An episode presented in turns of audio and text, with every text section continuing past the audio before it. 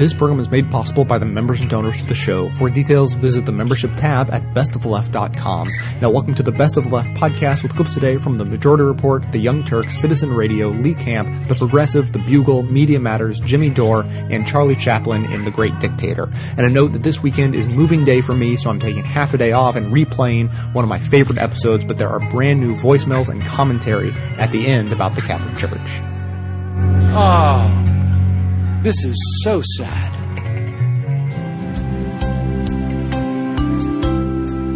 Ladies and gentlemen, I am sorry to report that another incidence of our freedom is being curtailed. It's being reported that former president, U.S. President George W. Bush, has canceled his visit to Switzerland over fears he could have been arrested on torture charges.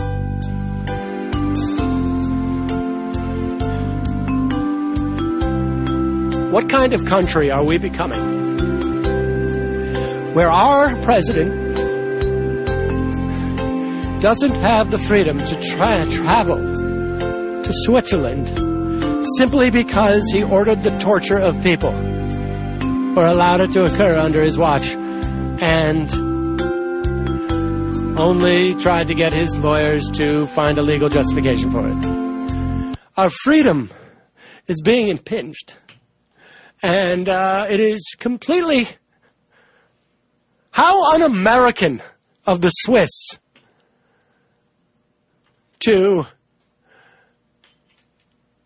even have the potential that they could hold a torturer to account. How un-American. We demand any McDonald's franchises that have opened in Switzerland and... We're no longer Swiss chocolate. We're now going to refer to as freedom chocolate. Swiss clocks, freedom clocks. Instead of coming out and going, no, they'll come out and they'll say, God bless America.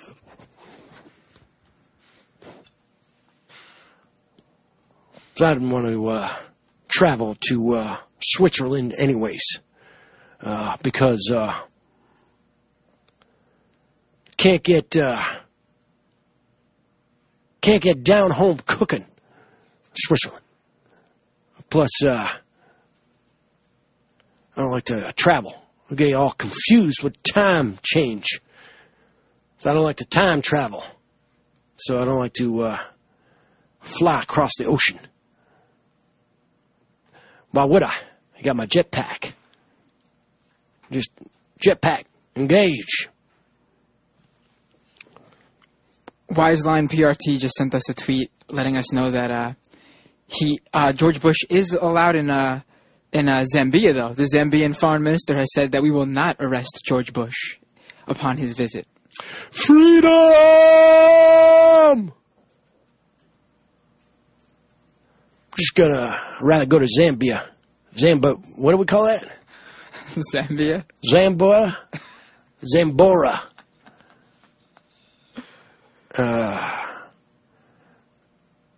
It's in Africa. Am I correct?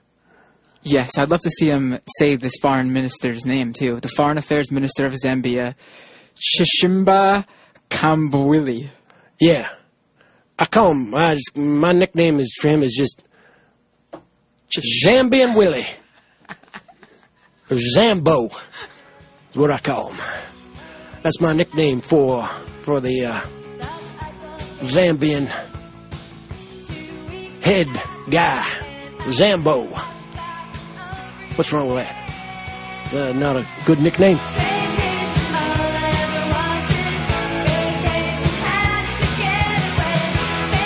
Hi, I'm Sam Seder. You may know me from my shows on Air America Radio, from filling in for Keith Olbermann on Countdown, or even, God forbid, my directing shows like Comedy Central's I'm with Busey. If not, you should really get to know me. Not personally, of course. I think we'd both find that uncomfortable. But if you're a fan of the best of the left like me, I think you'll enjoy my daily live show and podcast, The Majority Report, at majority.fm. It's a daily dose of political news, analysis, and guests like Chris Hayes, Robert Reich, Digby, comedians like Marc Maron, Janine Garofalo, filmmakers like Morgan Spurlock and Lucy Walker, and on occasion, between my rants on raising taxes, ending wars, and decorporatizing our democracy, I can be mildly amusing. I'm unbought and unbossed daily on The Majority Report at majority.fm.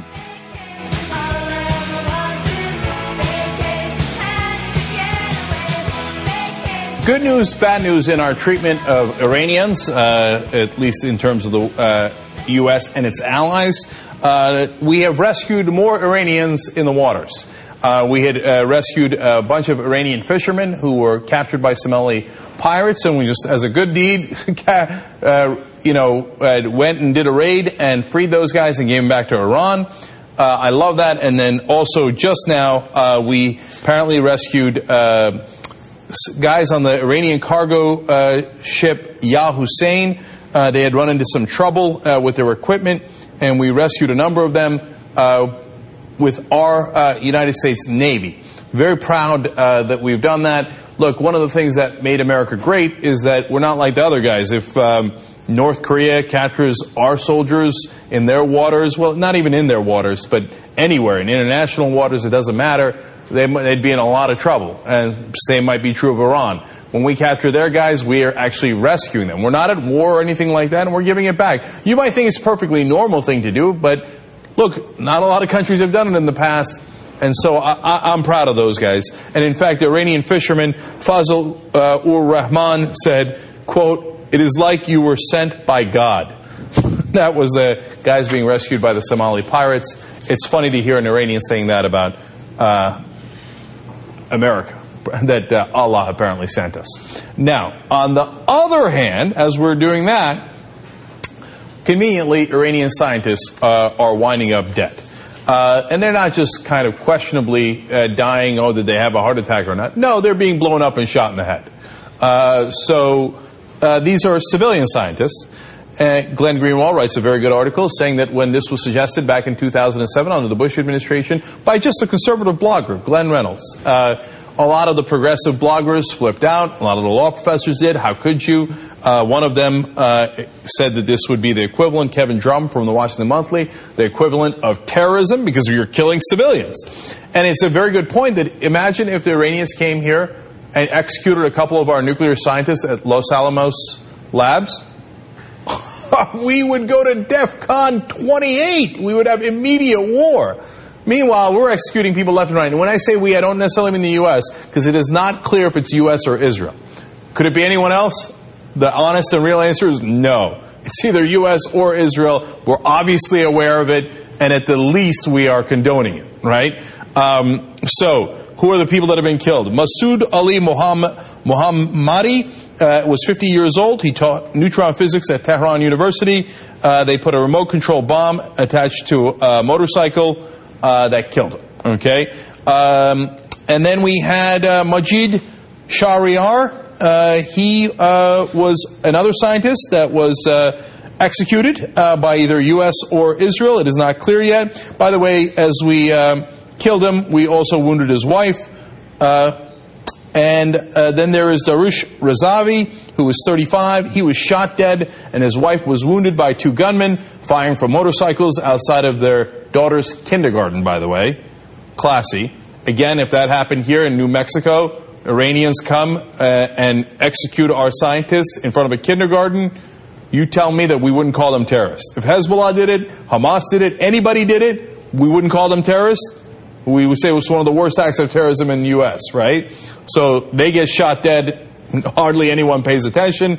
And then we have Faridun Abbasi. That was another scientist that was killed. And just recently, just now, 32-year-old university professor Mustafa Ahmadi Roshan was killed while somebody riding a motorcycle, attached a magnetic bomb to his car, then detonated it and killed him. All these people were guilty of being nuclear scientists. And how much they were working on the nuclear programs that Iran has, it's you know, unclear certainly to the public. I hope we at least had decent information, or if Israel did it, they had decent information that they were actually working on the nuclear programs. By the way, were they working on nuclear energy, which is perfectly acceptable and used by many countries throughout the world, or were they working on making it a bomb? Well, the IAEA and the United States intelligence agree that right now Iran is not making a bomb. IAEA says, well, they once thought about it back in 2003, and they might think about it in another day. But right now, everybody agrees they're not making a bomb. So these nuclear scientists that are killed, were they just working on nuclear energy, and we assassinated those civilians anyway? So on the one hand, we've got U.S. rescuing Iranians out of the waters, and that's great, and that's what made America great, that the idea that we're there to help people no matter what, even if they're on the opposite side. And on the other hand, terrorism, no, that's what we call the Muslims. When we do it, well, obviously we're protecting our interests, or Israel is, so congratulations to them. Walked into a room where I had no friends to say goodbye. Crossed the ocean, my fingers, my heart, and I hope to die. You're not the only one who feels alone at night. You're not the only one who's scared to turn on. You're not the only one regrets the days you've lost. You're not the only one who's counting up the cost.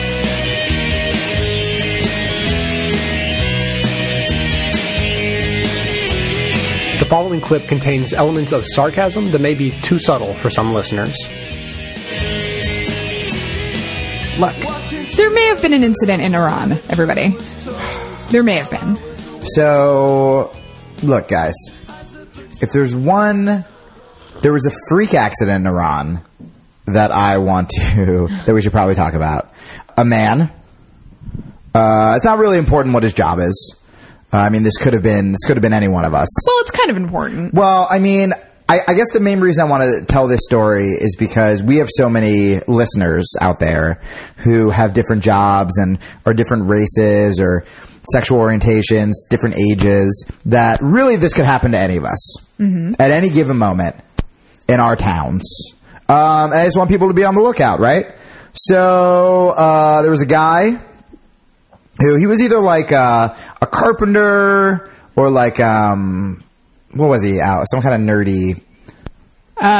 nuclear scientist. Right, carpenter or no, see, that's why scientist. It's really important because... So it could be any one of you guys walking around with your paint buckets. That might be true, but statistically it's much more likely to happen if you are a nuclear scientist in Iran. So you're getting in your car in Ohio or wherever you live with your ladder. Usually Iran. And you go to, I don't know what happened, like he didn't get his oil checked.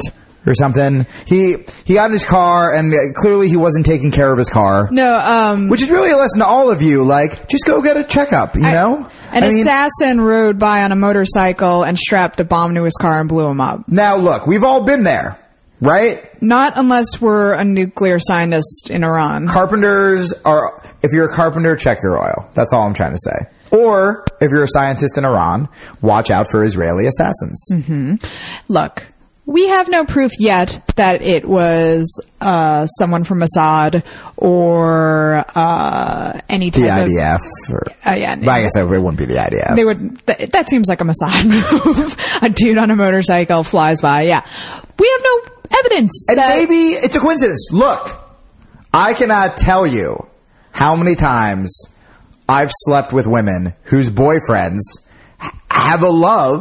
for riding by on motorcycles and placing explosives to cars. Are you confusing yourself with Jack Bauer again? Yeah, I am. You are.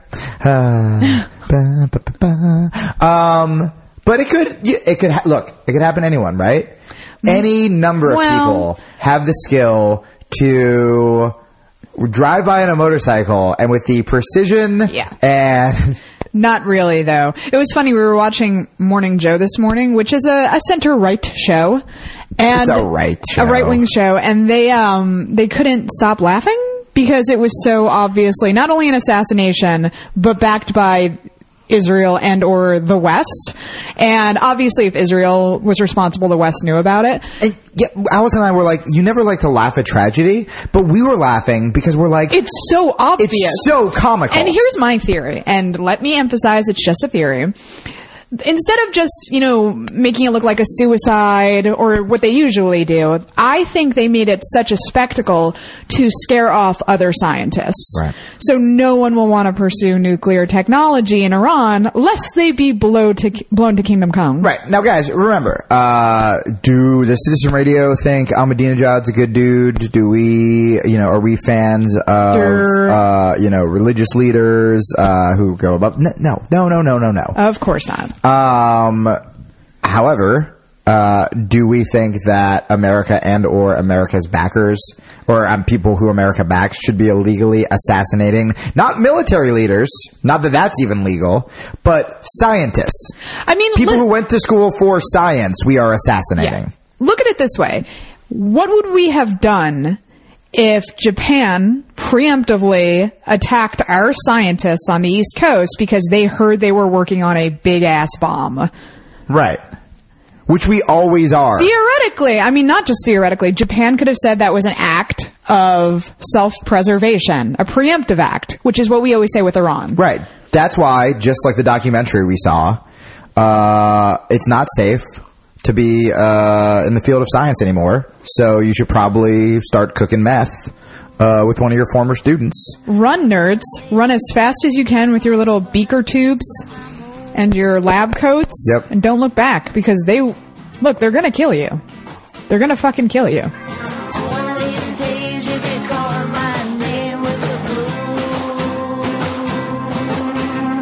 The mission of this show is to aggregate and amplify the best voices of the truly liberal media, and now you can play a critical role in helping fulfill that mission.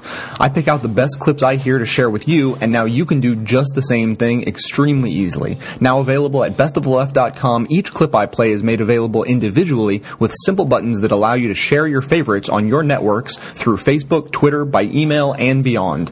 By myself, I can amplify this content to thousands of people, but collectively, we have the potential to reach millions. No kidding. Become your own media activist by taking 1 minute to share your favorite content a couple of days each week, help more people plug into the truly liberal media, and be an integral part of this extremely virtuous cycle. Thanks so much for your help.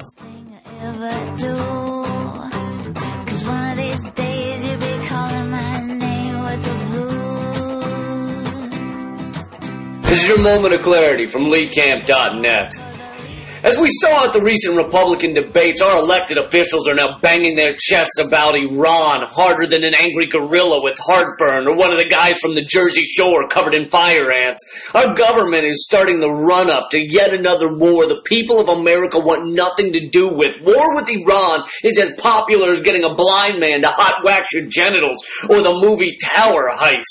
But that doesn't stop our elected shills. They're revving up the old machine that carefully and skillfully turns taxpayers money into Halliburton or KBR money. You know those silly machines at highway rest stops where you put a penny in the machine, turn the crank, and it spits out a smashed penny with a Statue of Liberty imprinted on it? These wars are like that machine, except instead of a penny, they take trillions of taxpayer dollars, they load into one side of the machine, and then get Congress to turn the crank, and then out the other side, like magic, pops money with Boeing or Blackwater, Exxon or BP stamped on the face of it. The only difference between the two machines is that the one at the rest stop rarely kills hundreds of thousands of people. Also, the penny smasher has a big sign over the top that says, "It's fun, you'll like this." The one in Iran or Iraq or Afghanistan or Vietnam does not say that. It says, "We fucked you."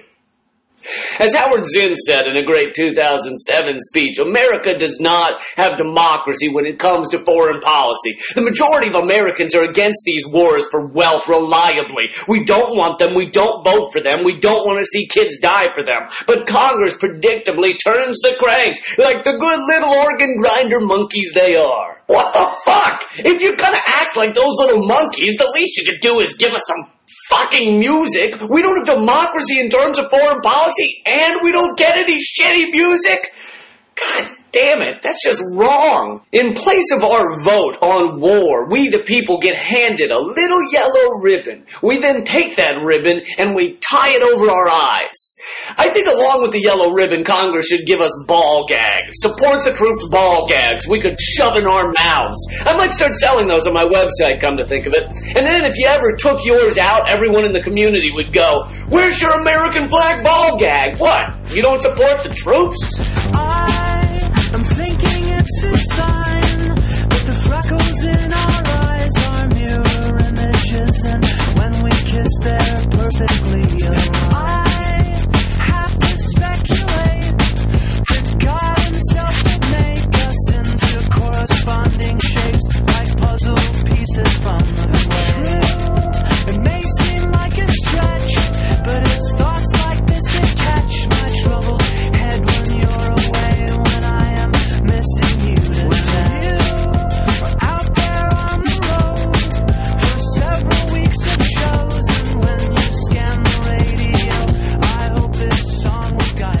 The Bob Maron drumbeat is getting louder and louder. On Sunday, the New York Times Magazine published a cover story by an Israeli journalist who predicted that Israel will bomb Iran before the year's out. Then a couple days later, our own Defense Minister Leon Panetta said out loud that he thought Israel would bomb Iran before the summer's over.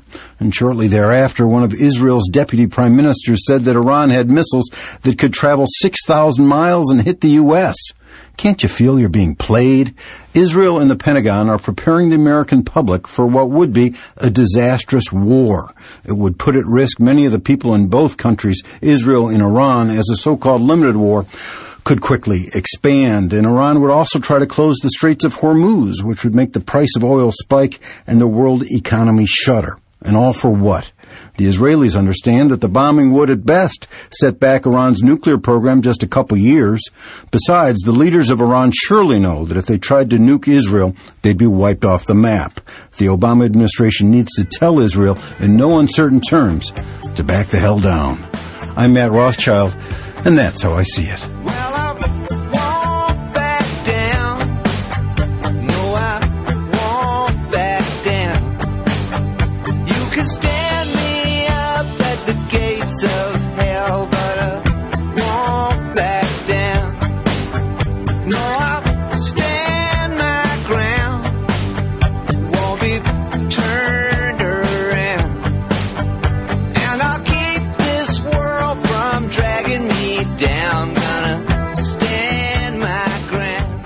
News now, and Canada. And Canada's Defence Ministry was criticised for ordering 20,000 orange stress balls. It's not entirely clear what the criticism was based on, whether it was the cost or what the Canada has to be so stressed about. Yeah, but you know, perhaps that's a smart idea, Andy. Make sure that your Defence Department is always calm. Put decaffeinated coffee in the machine, use soft lighting, set the temperature in the building to cosy, and make sure there are plenty of stress balls. Orange ones, to be specific. Apparently the most effective colour of stress ball. And thus you'll ensure that your Defence Department never gets you into any unnecessary wars. Well, I guess, I mean, the obvious conclusion to draw from this Canadian Defence Ministry ordering 20,000 orange stress balls is that someone was planning to build a stress ball statue of Wayne Gretzky dressed as an orange. What is going to threaten the Canadian Defence Forces other than the sense of its own futility? Unless an ice hockey match really kicks off, John, the closest they're likely to come to being invaded is if a celebrity polar explorer gets pissed, swallows his compass, and ends up riding a polar bear onto Baffin Island shouting, "Am I getting warmer or colder?" But you do wonder how history could have been different had certain members of the, say, Bush administration had orange stress balls surgically implanted into their hands and mouths. I think we might be living in a happier world by now. Think of what would have happened if Neville Chamberlain had said, "I have in my hand a squeezy stress ball. I gave one to Herr Hitler as well, and he loves it too, and has promised to calm it the down a bit." I've done some research into this, John, and I think 75% of all wars would have been stopped by the preemptive application of orange stress balls. Yeah. Including the First World War. All right, Kaiser Wilhelm, keep your spike on. Squeeze this squidgy bratwurst, you'll feel absolutely fine in no time. Seems like the 20,000 orange stress balls airdropped by the Canadian Air Force over the Middle East would do more for the situation there than a year of peace talks, or even than Tony Blair and his magic donkey of reconciliation. That is a fact. The worst it will do is the same amount of good. Now, I think you're right. I think the Canadians are really onto something here. This brilliant plan for world peace is also apparently nothing new in Canada, as according to a newsletter, in October 2010, on International Conflict Resolution Day, soldiers at 8 Wing Trenton in Canada were encouraged to stop by a kiosk on the base to, and I quote, pick up a stress ball and partake of the cake that will commemorate this auspicious day. I've got to tell you, Andy, Canadians love maple syrup, they love ice hockey, but they f***ing love stress balls. But there is bad news, because when Canadian Defence Minister Peter MacKay found out about the latest order, he cancelled it, with a statement from his spokesman saying, as soon as Minister MacKay was made aware of this contract, he instructed officials to immediately cancel this unnecessary expense of taxpayer money. Are you f***ing crazy? You can't just cut Canadians off from the one thing that's keeping them from being bilingual, bloodthirsty killing machines. You have to wean them off. You can't go cold turkey. They're going to be frantically squeezing anything vaguely round or orange in the hope that they can get rid of some stress without having to launch a nuclear missile. And if that object doesn't squeeze, Andy, so help us, they are going to kill every man, woman and child in a 5,000-mile radius. We need to airdrop stress balls over Canada now, and for God's sake make them orange, because apparently that's somehow important. Because, and let me reiterate this to the world, just in case you don't understand how serious this story is, the Canadians love beavers, they love Avril Lavigne, but they f***ing love stress balls. May God have mercy on our souls. Well, it's good that they're taking stress seriously in the Canadian Defence Ministry, John, because as Franklin Delano Roosevelt himself said, the only thing we have to worry about is worry itself, before being advised to ratchet up the rhetoric to get a bit of media traction. OK, Franklin, we've heard back from the focus group. Could you go with fear instead of worry? OK, the only thing we have to fear is fear itself, and Winifred the man-eating crocodile, and treading on upholstery pins, and bits of meat that might be past their best but look and smell just about OK, and the Mexicans and their heavy food. Can you? And the unexpectedly rapid rise of the Nazi party in Germany, and spiders, and the missus when you've left your socks on the floor. The fellas know what I'm talking about. And Eleanor's roast chicken. She could overcook a volcano. Sorry, I'm going off topic. The point is, you're just going off topic. You're going off accent now. I don't have your level of dramatic training, John. I just waited so long to hear you say that. Fear is a villain. Gripped you late at night, he'll catch you when your back is turned, he's watching you. As an anti-consumerism advocate, I'd like to encourage you to shop less, don't buy things you don't need, and only buy the necessities from local, independently owned businesses. That said, if you don't take this good advice, then at least there's a way to shop that helps support this show at the same time. Simply click through to Amazon.com, just one of the major companies under constant boycott by one liberal cause or another, from the banner posted at bestoftheleft.com. Better yet, click through just once and bookmark that link to use every time you shop. Your shopping experience will be identical to normal, it will cost you nothing extra, but 7 to 8% of the cost of your order in soulless corporate blood money will be siphoned off and used to tremendously support the production of this show.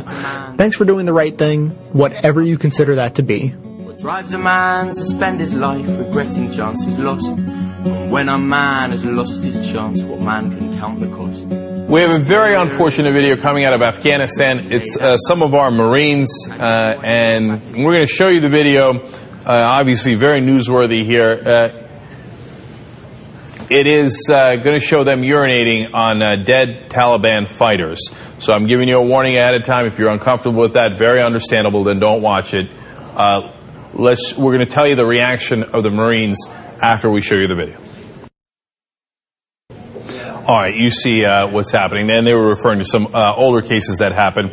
Well, you know, of course, it has not been confirmed yet, but Naval Criminal Investigative Services are looking into it. Of course, the Afghan Ministry of Defense called it shocking. Hamid Karzai, the president of Afghanistan, called it completely inhumane. Those are not surprising. But here's the interesting part. The NATO-led security force in Afghanistan released a statement saying, quote, "This disrespectful act is inexplicable and not in keeping with the high moral standards we expect of coalition forces." Now, I'm a little surprised that they said that, because I would have thought that perhaps they were going to deny it in the beginning. And they're saying, we're looking into it, we're not confirming it. And I'm glad they put out that statement, but it was interesting that it seemed to be saying that it has a high chance of being true. And then the next statement basically puts it over the top. This is the International Security Assistance Force in Afghanistan, and it says, "The actions appear to have been conducted by a small group of U.S. individuals who apparently are no longer serving in Afghanistan," which means that they have a sense of who those guys in the video are, enough to know that they are no longer in Afghanistan. So it looks like the video, for the moment being, appears to be accurate. Now, look, this is how you get other soldiers killed, and other Marines as well, of course. And the reason for that is that this enrages the local population. If you're having trouble identifying, let me help you out. Imagine the roles are reversed. We see a video of some Taliban guys urinating on dead U.S. soldiers. What do you think the reaction here in the U.S. would be? We'd stay in Afghanistan till the year 3000, okay? So obviously people are incredibly mad in Afghanistan for understandable reasons. And the guy who put out the video, had some sort of Semper Fi logo on his YouTube channel. And he said, look, you're supposed to do things. There was a statement on there. You're supposed to do things as a Marine in private that you wouldn't mind other people seeing, that you're supposed to be honorable and civilized even when no one is watching, basically, right? And these guys obviously were not. And, the thing is, every once in a while, people will react to this by saying, oh, war is hell. Oh, you guys don't understand, okay? This is what happens in war. After, you get, those guys are shooting at you. They could have killed you. You're shooting at them. And afterwards, you're mad and you do this. I understand that. That's part of the reason we say, hey, the next time you want to start a war, be really, really careful, because it turns out war is hell. And terrible things like this happen, and then they escalate the war. And it keeps escalating and escalating. We've been in Afghanistan for 10 years, and we're still not getting out because of these escalating round of violence. There was an amazing poll done in Afghanistan. They asked the people fighting the U.S. and in the overall population of Afghanistan, hey, why is the U.S. here? A great, overwhelming majority of them had no idea. They didn't even know about 9/11. So why are they fighting us? They're fighting us because we're fighting them. They're fighting us because of videos like this. That's why they train you not to do things like this. But once a war starts, it spirals out of control. And you have moments like this, which are going to be horrible for the American image all across the world, and who are unfortunately going to be a good recruiting tool for people who hate us. That's why you've got to be careful. And it's pertinent not just for Afghanistan, but right now all of our foolhardy politicians are warmongering against Iran. If we start that disastrous war, how long is that going to take? 10 years, 20 years? What are we going to do to fallen Iranian soldiers? What are they going to do to our fallen U.S. soldiers? How long is that going to escalate? And in the middle of all that, 10 or 20 years later, somebody will turn around and go, well, look, war's hell, and that's just the way it is, so too bad. That's why you shouldn't start them, or you should at least be incredibly careful before you start one.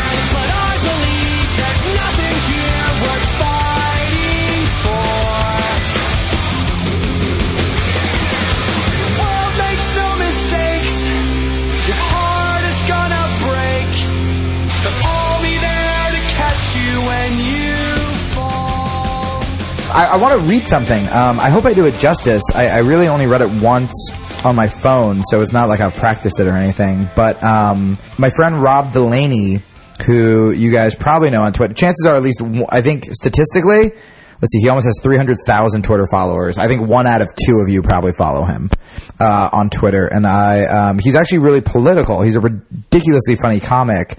But he writes a column for Vice, which gets political sometimes. And this is a pretty huge story. There's apparently footage of U.S. Marines pissing on the corpses of Afghanis, right, that we've killed.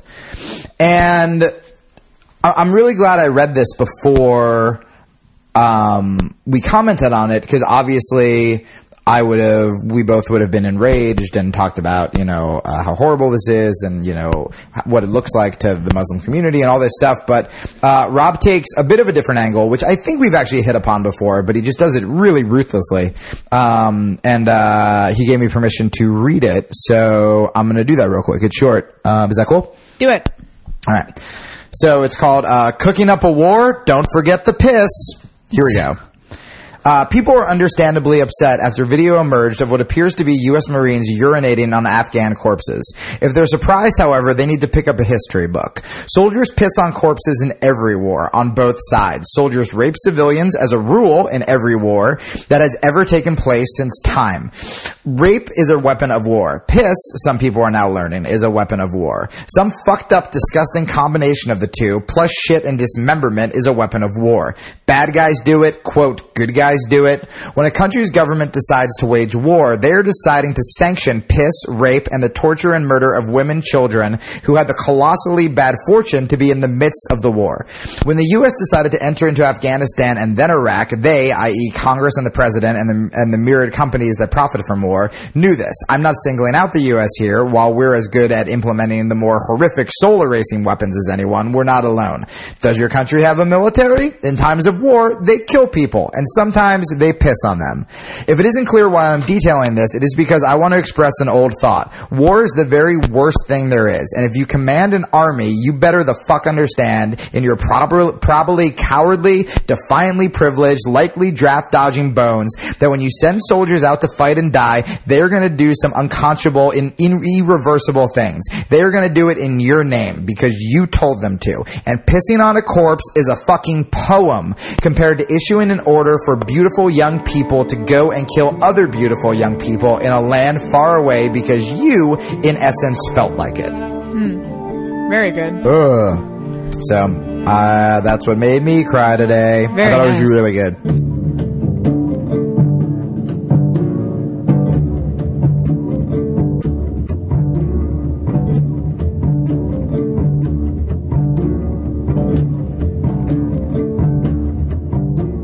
This is the Media Matters Minute. I'm Danny Herrera. CNN contributor Dana Lash is under fire for comments she made on a radio show dismissing outrage over a controversial internet video. The video appears to show members of the United States Marine Corps urinating on dead bodies that early reports have identified as Afghans. Can someone explain to me if there's supposed to be a scandal that someone pees on the corpse of a Taliban fighter? Someone who was as part of an organization murdered over 3,000 Americans. I'd drop trial and do it too. That's me though. I want 1,000,000 cool points for these guys. Is that harsh to say? Come on, people. This is a war. What do you think this is?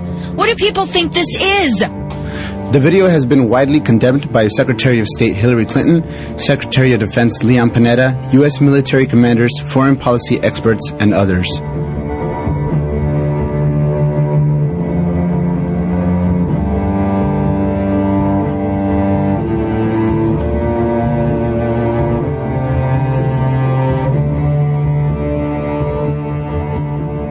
Now, here's something that never gets old. The Republican debate audience, they're supposed to be the most religious, most devout, the most Christian of the Christians, yet they seem to behave in the opposite way that Jesus would. We've already heard them cheer for more state executions, cheer for letting a sick guy without health insurance die, and when a black guy pointed out the obvious, that Newt Gingrich was racially stereotyping and insulting minorities, a room full of white people responded by booing him.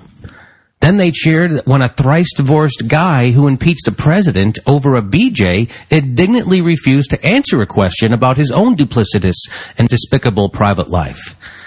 And in case you're one of the people who are in the market for evidence democracy is a terrible form of government, that mob that shows up to Republican presidential debates seems to fit the bill. Here's Ron Paul, and he's talking about foreign policy, and he offers what I used to think was Jesus' credo for how to handle other people. And let's just see how the crowd responds. My point is if another country does to us what we do others, we're not going to like it very much. So I would say that maybe we ought to consider a golden rule in foreign policy. Don't do to other nations what we don't want to do to us. Unbelievable. So we endlessly bomb. So unbelievable. So they love Jesus, but they hate the golden rule. To this audience, the golden rule is lynch thy neighbor. I mean, this is the clip historians are going to play when they discuss the fall of the American empire, you know? And it seems like the perfect message for them, right? Hey, you guys like Jesus. They like simple ideas, yet you're booing this one. Okay. I wish Ron Paul had gone one step further, and said something like, hey, how about this for a foreign policy? We just try not to be dicks. Boo! We want to be dicks. Jesus didn't anoint American supreme awesome country of all time for us not to be dicks to anyone we felt like. We've earned it. I've never been so ashamed for a group of people in my life as that moment there. That is... Except for at other debate moments. Yes, except for all the previous debates. That is jaw-dropping. I mean, he phrased it in the language of Jesus, and they booed it. You know what? I know you're not supposed to make these comparisons, but the more I watch these Republican debates, and, well, the more I watch my own country. You know, we started with us invading Iraq, and then we started torturing people. We started tapping our own phones. Now they can indefinitely detain you. Now we have people in America booing the golden rule. It makes me realize that it wasn't that hard for Hitler. No. It wasn't that hard for him to get people to go along with him. There's plenty of, just like when I realized, we have to refight the torture debate. It's like, am I going to wake up tomorrow and find out that I have to give good reasons why rape is bad? We have, yes, like that's going to happen. And if you look at what was happening in Germany when crazy people got elected, a loaf of bread had gone from costing $1 in Germany to I think it was either $3 million or $3 billion. That's how bad inflation was. Right. Can you imagine how they would turn? How these people would react if a loaf of bread was $3 million or $3 billion? How do you think they would react to Paul? Start throwing anybody who's not a white Christian in jail? I don't know how they could get any worse. Any more full of hate than they are, but you know, I'm sure they would. I'm sure they would probably take the law into their own hands. Okay, so then just when you feel like you know what the hell is going on with these crowds, Paul, Representative Ron Paul says this. All we have to do is start another war? I mean, it's warmongering. They're building up for another war against Iran, and people can't wait to get in another war. This country doesn't need another war. We need to quit the ones we're in. We need to save the money and bring our troops home. Okay, so then he says, we don't need another war, and then they cheer that. Well, what the hell's going on exactly? Which is it, people? Paper or plastic? Start wars or end wars? Seriously, Republicans, you're like that girl I dated in college who almost turned me gay, which I now know is silly because you can't turn someone gay. If you could turn someone gay, then it would have happened to me the first time I saw Jude Law and the Talented Mr. Ripley 10 years ago, but it didn't. And as much as I wanted to love that boy, it's only as a friend. Okay, So that's how they handled. So now here's Newt Gingrich. Same debate. Newt Gingrich. Now he's a longtime Christian, right? Newly converted Catholic. Here's Newt Gingrich's nuanced idea on handling our myriad enemies. And let's see how it plays with the Christians. Ready? Andrew Jackson had a pretty clear-cut idea about America's enemies. Killed them. Okay, it's worth noting that the enemies Andrew Jackson was talking about were largely American Indians. Yeah, Native Americans, exactly. But to be fair, he did kill the shit out of them. Right? And by the way, you can't just reference a controversial and often misunderstood historical figure and automatically make your argument.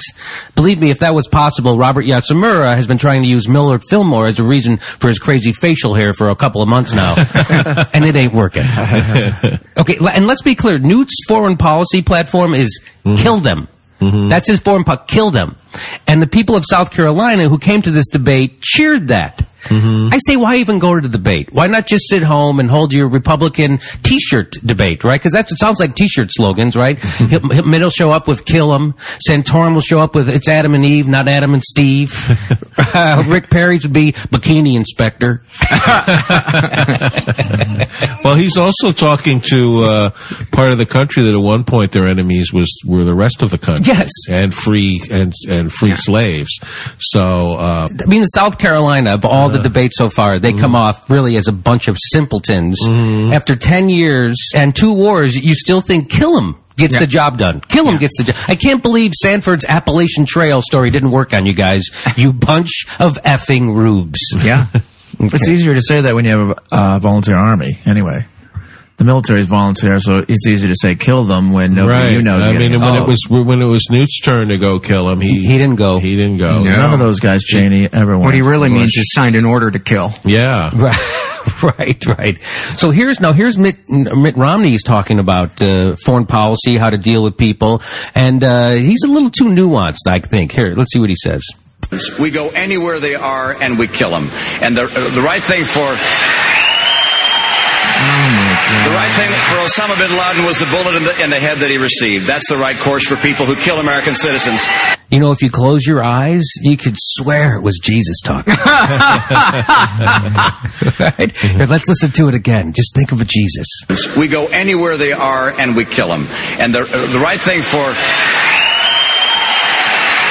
The right thing for Osama bin Laden was the bullet in the head that he received. That's the right course for people who kill American citizens. You know what? I like Newt. Newt's is much simpler for this audience. Kill him. See, Romney's getting... Slow down, Professor. Too many words.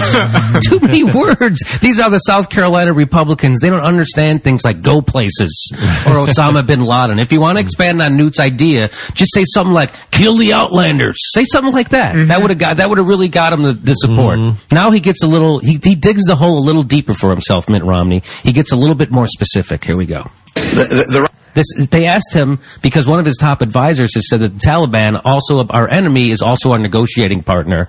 And they said, do you believe we should negotiate with the Taliban and the Afghan war? And this is what he said. The right course for America is not to negotiate with the Taliban while the Taliban are killing our soldiers. Sure, the right course is not to negotiate with the Taliban while they're killing our soldiers.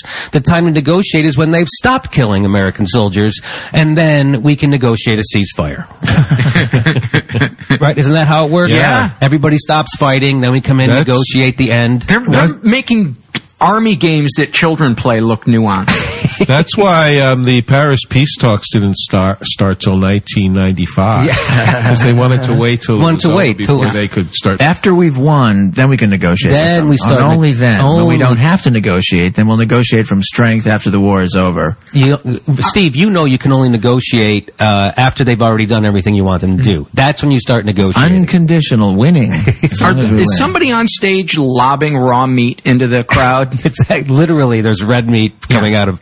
So, you know, I just want to say that Mitt Romney, I think he's on the right track. Let's play it again one more time, because I really... The right course for America is not to negotiate with the Taliban while the Taliban are killing our soldiers. Okay. The right course... You know, that don't negotiate while they're killing us, that's a good idea. I mean, for the South Carolina people, they can understand that. They can appreciate the simple elegance of only negotiating when there's no conflict about which to negotiate. Mm-hmm. The same way as the best time to ask for a raise at work is right after they gave you a raise that you're asking for. Still, stop with all trying to be smart, Mitt. I just go with less talky, more killy. Yeah. Mm-hmm. That's what he should do. I think Mitt feels that we're just now ready to start negotiating with England about the end of the Revolutionary War. You know, what a better time, though. Yeah. We were in a perfect position to do that. Yes. The easiest way to get people to stop killing your soldiers is to pull your soldiers out of their country. Not until they stop killing us. And that's when we're going to pull them out. Stop killing us and we'll leave. So I heard it's no good to run, but it feels so much better now that it's done. And tonight I have to leave it. Next tonight I have to leave it. I hope you enjoyed this show, but also consider it a valuable tool for not only aggregating, but more importantly, amplifying our view of progressive politics in the world. So if that's true, I ask you to support this work by becoming a member of the show at whatever level you're able, as anything from a basic leftist up through the ranks of socialist, communist, Satanist, or even the most reviled level of support, George Soros. I produce 11 episodes a month of fearless coverage on all the hot-button issues we face, maintaining a rock-solid schedule. So if that sounds worth supporting, please consider signing up to donate as little as $5 a month or even $55 a year. Members also gain access to bonus audio and video content that doesn't make it into the show itself. So for a concrete way to support a strong progressive voice, please visit the membership tab at bestoftheleft.com.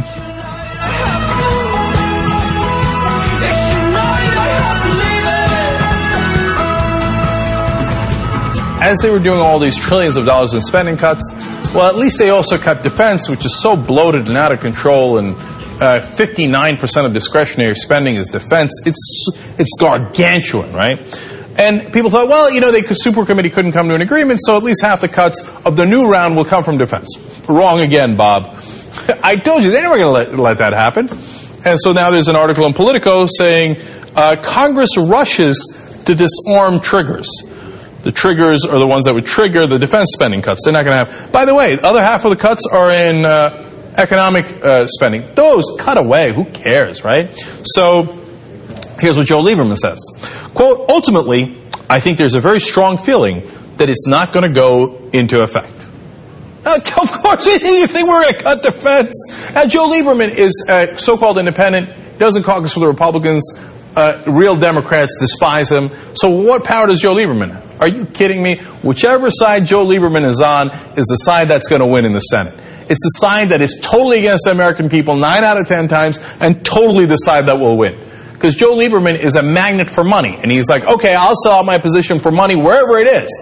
And that side that sells out for money always wins. So as soon as Lieberman said that, it's over. It's over. There's no defense. You think they're going to do those trigger defense spending cuts? You don't know anything. Here's Cord Sterling. He's VP Legislative Affairs for Aerospace Industries Association. In other words, the guys who are the defense contractors. Quote, the Department of Defense just can't sustain additional cuts beyond what they've already taken without seriously jeopardizing the national security capability.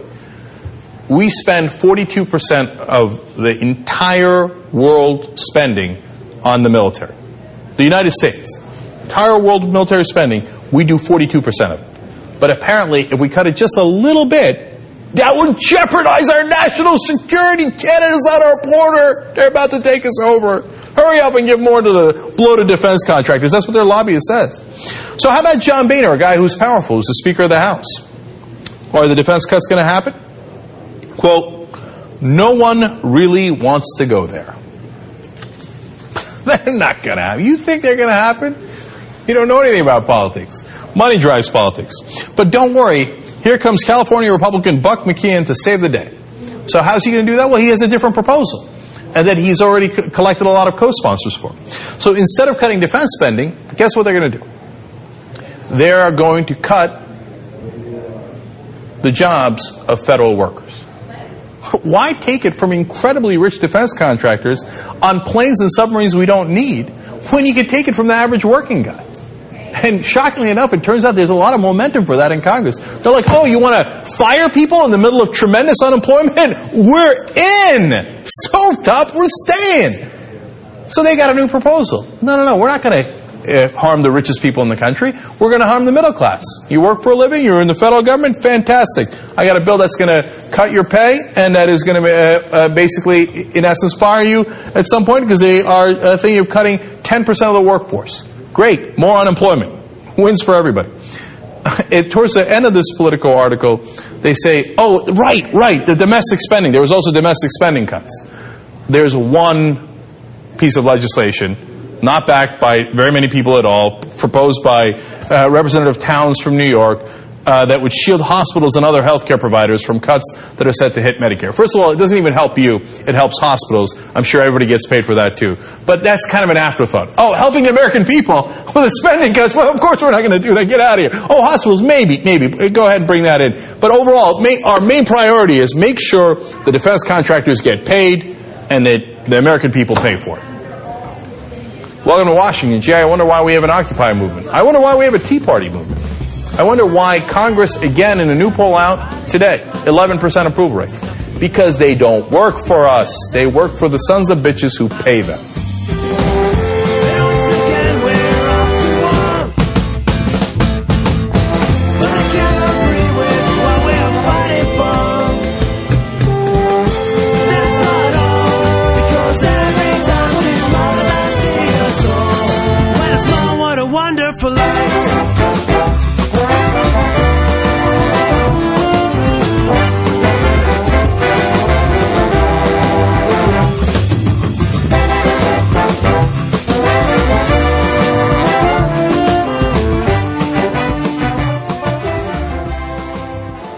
I'm sorry, but I don't want to be an emperor. That's not my business. I don't want to rule or conquer anyone.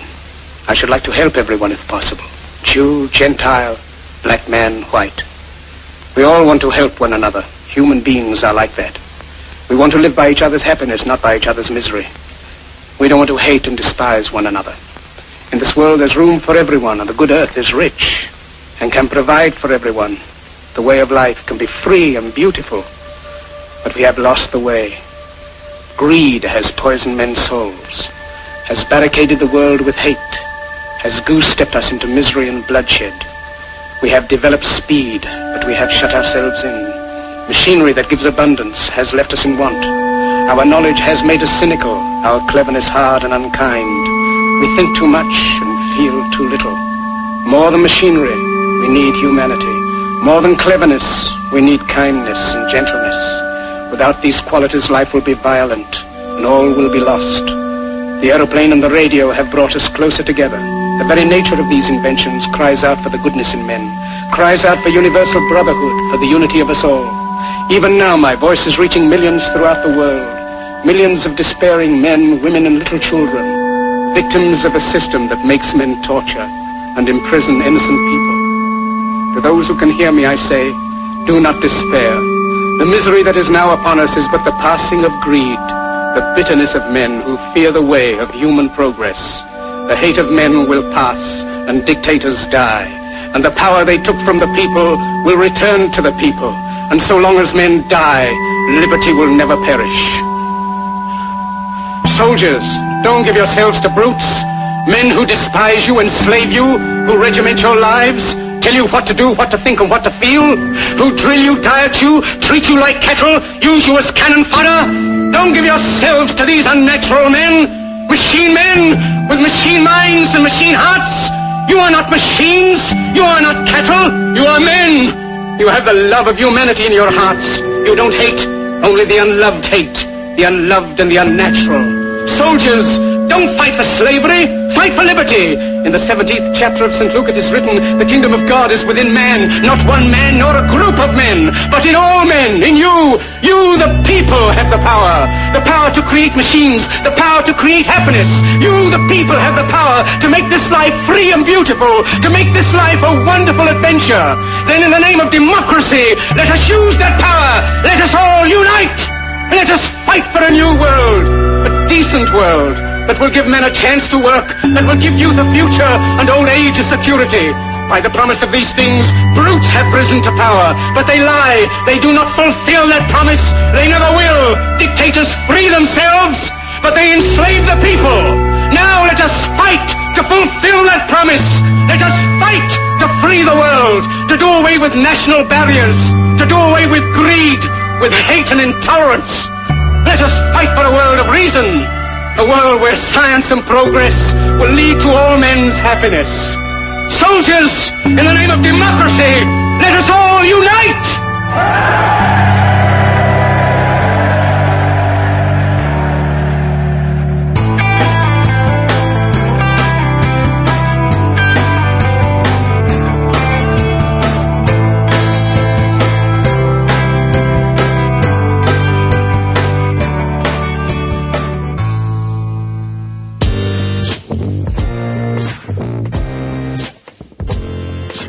Hey, Jay, it's Morgan again, your progressive Christian from Chicago. First off, I don't recall you or anyone saying that Catholics are idiots or anything either, so I just want to mention that I agree with you that that was likely a defensive reaction from people. When I called in the first time, I had actually thought of the exact same analogy that Molly came up with about leaving or not leaving the U.S. Hi, Jay, this is Molly. I think that I don't leave the church for the same reason I don't leave the United States of America. I disagree with most of the politicians, at least in some aspect, but I do believe in the foundation of what America was all about. But I made the same logical deductions you had made and realized that the analogy didn't quite work. So the one I had come up with instead that I think works a little better is if you were involved in your local Democratic Party doing things for your community, etc. And at the very top of the Democratic Party, there were cover-ups going on for awful things that have happened in various communities perpetrated by those local Democratic parties, but not yours. You could choose at that point to leave your local chapter of the party because of how outraged you are by the behavior of the party as a whole, and you'd be completely justified in doing so.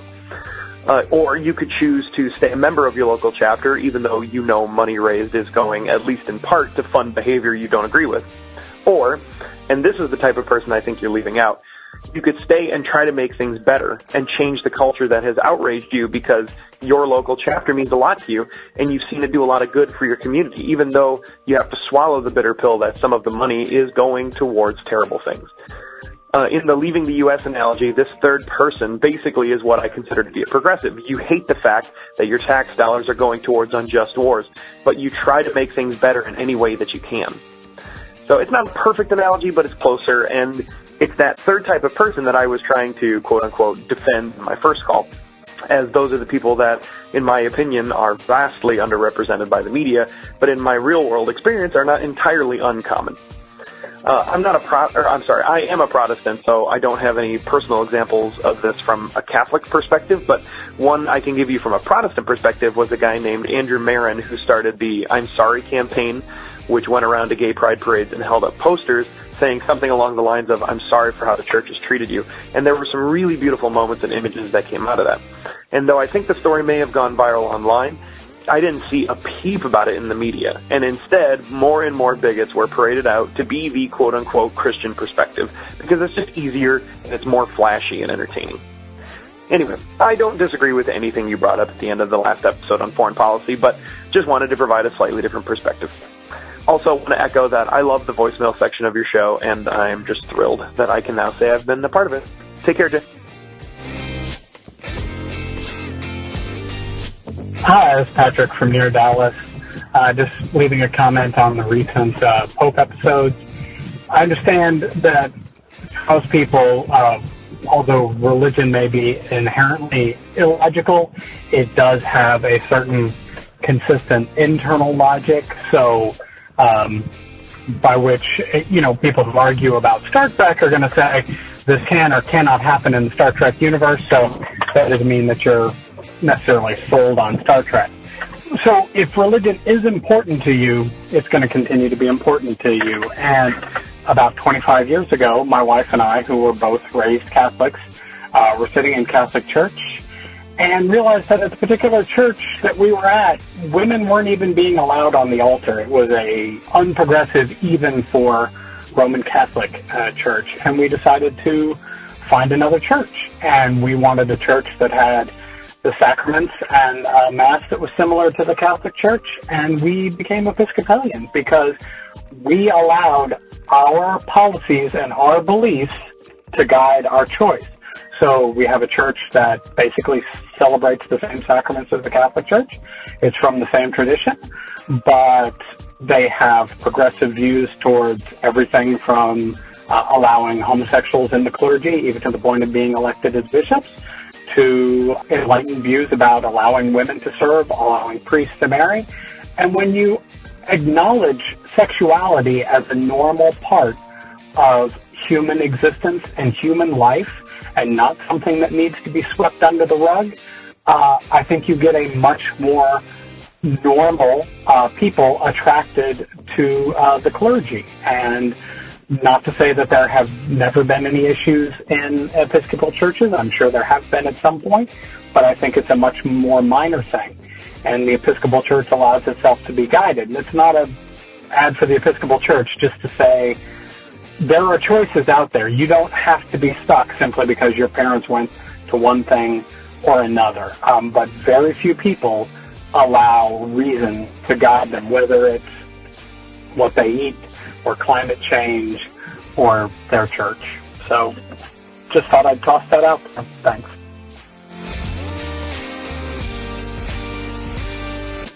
Thanks for listening, everyone, and thanks to all those who called into the voicemail line. If you would like to leave a comment, question, or activist call to action yourself to be played on the show, the number to dial is 202-999-3991. So this morning, as I was waking up, before my eyes were even open, my thoughts had already turned to what I was going to talk about today. I was just kind of going through the process of thinking about what I was going to say. And then, of course, I get up, I start making the show, and I listen to all the voicemails that came in since the last episode. And I was amazed at how perfect it was that Patrick from Dallas called in and left the message that he left, because it fits so perfectly with what I already wanted to talk about. So I'll explain that in a second, but the quick background is that, I did a couple of episodes on the outgoing Pope and then the incoming Pope, and primarily Jimmy Dore on those shows was making the argument that if you're in the Catholic Church, and especially if you're tithing to the Catholic Church, then unfortunately, although you of course would not condone it, that there is a tacit complicity attached to those donations to the church, because money is fungible and donations made to, one place can be used in another and so on, that, unfortunately it is very likely that at least a small portion of the money going to the church is going to support the institution, which has been shown to institutionally support and cover up child abuse, really horrific child rape and torture. And so, that's just the fact of it. It doesn't make anyone who goes to the Catholic Church a bad person, and it doesn't mean that you condone those actions. It just means that, unfortunately, those donations go to support that institution. So this led to a few analogies that came out on the show. Molly said that she stays in the church in the way that she stays in the United States, that she disagrees with a lot of the teachings of the church in the same way that she disagrees with a lot of the politicians in the country. Morgan called in. I played his message today saying that maybe it's more like a political party that you're affiliated with, and so you may like your local group, but then the national group is not doing such good things, and so on. So, to follow on those, I'm going to add my own definitely imperfect analogy, but it's one that I think taps in a little bit deeper to the emotional area of what it means to be in a religious community, as well as the sense of tradition that comes along with it. And so that's why it's so perfect that Patrick called in, because Patrick can always be counted on to call in and leave a message whenever there's a discussion of food choices going on. And the way those conversations normally hash out eventually is that people's food choices are not rational at all. They're very much tapped into the same portion of the brain that actually make people decide what religion to be a part of, and that is to say, completely irrationally. And there are definitely parallels to be drawn between the sort of traditions that come with food, the family ties, the community ties that all come with food, the comfort that comes from food, that is very, very similar to all the sorts of emotional, traditional ties that come with being in a religious community. And so, I've said on the show that people should eat less meat. It's contributing to global warming and, factory farms, torture animals. So, essentially you can say if you're eating meat, although you don't condone it, you're being tacitly complicit with the torture of animals, in the same way that if you donate to the Catholic Church, although you don't condone it, you're being tacitly complicit with the torture of human children.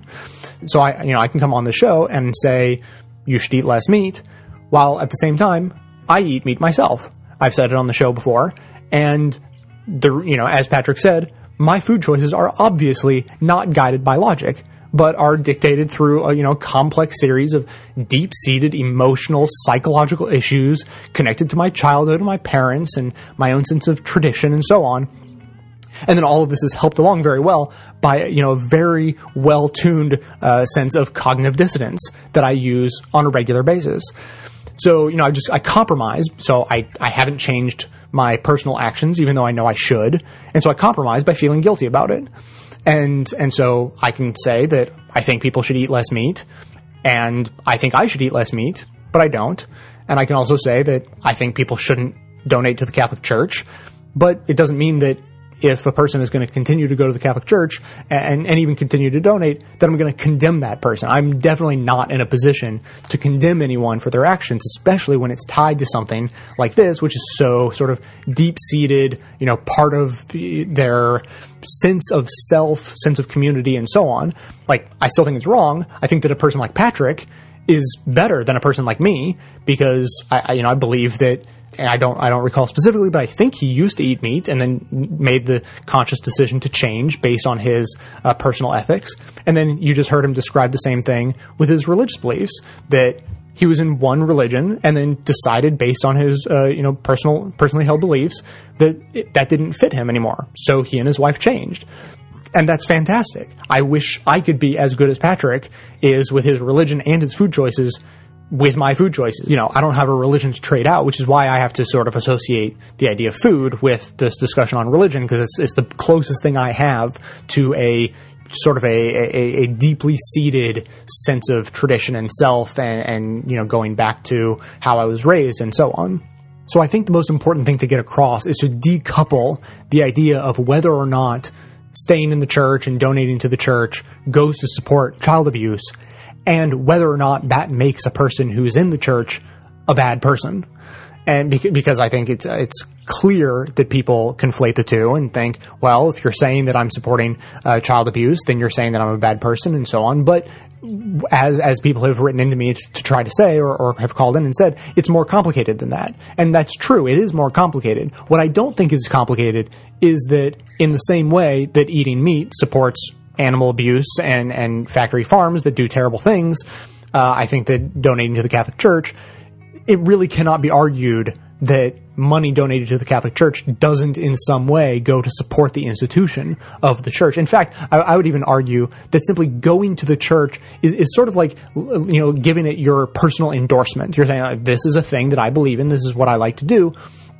And anyone who you have an influence over, just by watching your actions, you endorse the church, which lends the church credibility, which in turn has the chance to encourage others to follow suit, to go to the church as well, potentially donate themselves, and potentially, you know, very realistically put themselves in danger, themselves or their children in danger of being abused in the church. So I think that it can be a dangerous thing simply to attend, even if you're not actually donating yourself. So anyways, I don't think it can very rationally be argued that you can attend the church without being tacitly complicit in the abuses that go on there. But I think it can be argued that even if you continue to go and continue to donate, it doesn't make you a bad person. It just makes you an imperfect, complex person like everyone else on the planet.